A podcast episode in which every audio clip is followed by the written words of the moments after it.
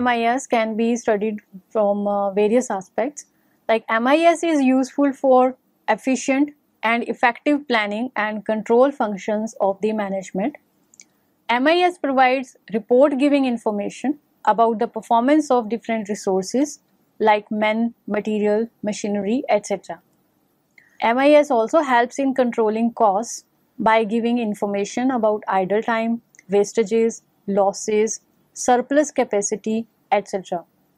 MIS also gives information about deviations or deficiencies of actual performance from the standards. Management can take timely action regarding this.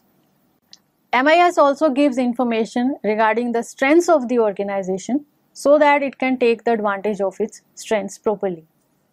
MIS also helps in coordinating the activities of different departments or sections by interlinking them through information networks. And with the help of a strong MIS system, the chances of misunderstandings in different departments are the least.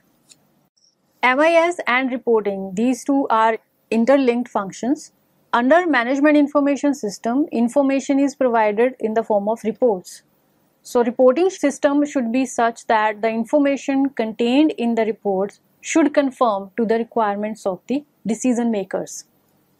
Reports are prepared for entry level of management from top to bottom so that the managers can get timely information about the performance of their subordinates. There are three levels of management in every organization, top level, middle level and lower level. At top level of management, the executives and managers need information relating to external environment mostly, which depicts the opportunities available in the market, the probable threats coming from external environment in the form of changing government policies or competitors' strategies, etc. They also need internal information relating to the strengths and weaknesses of the company so that the strengths can be utilized properly and more opportunities can be created and weaknesses can be converted into strengths.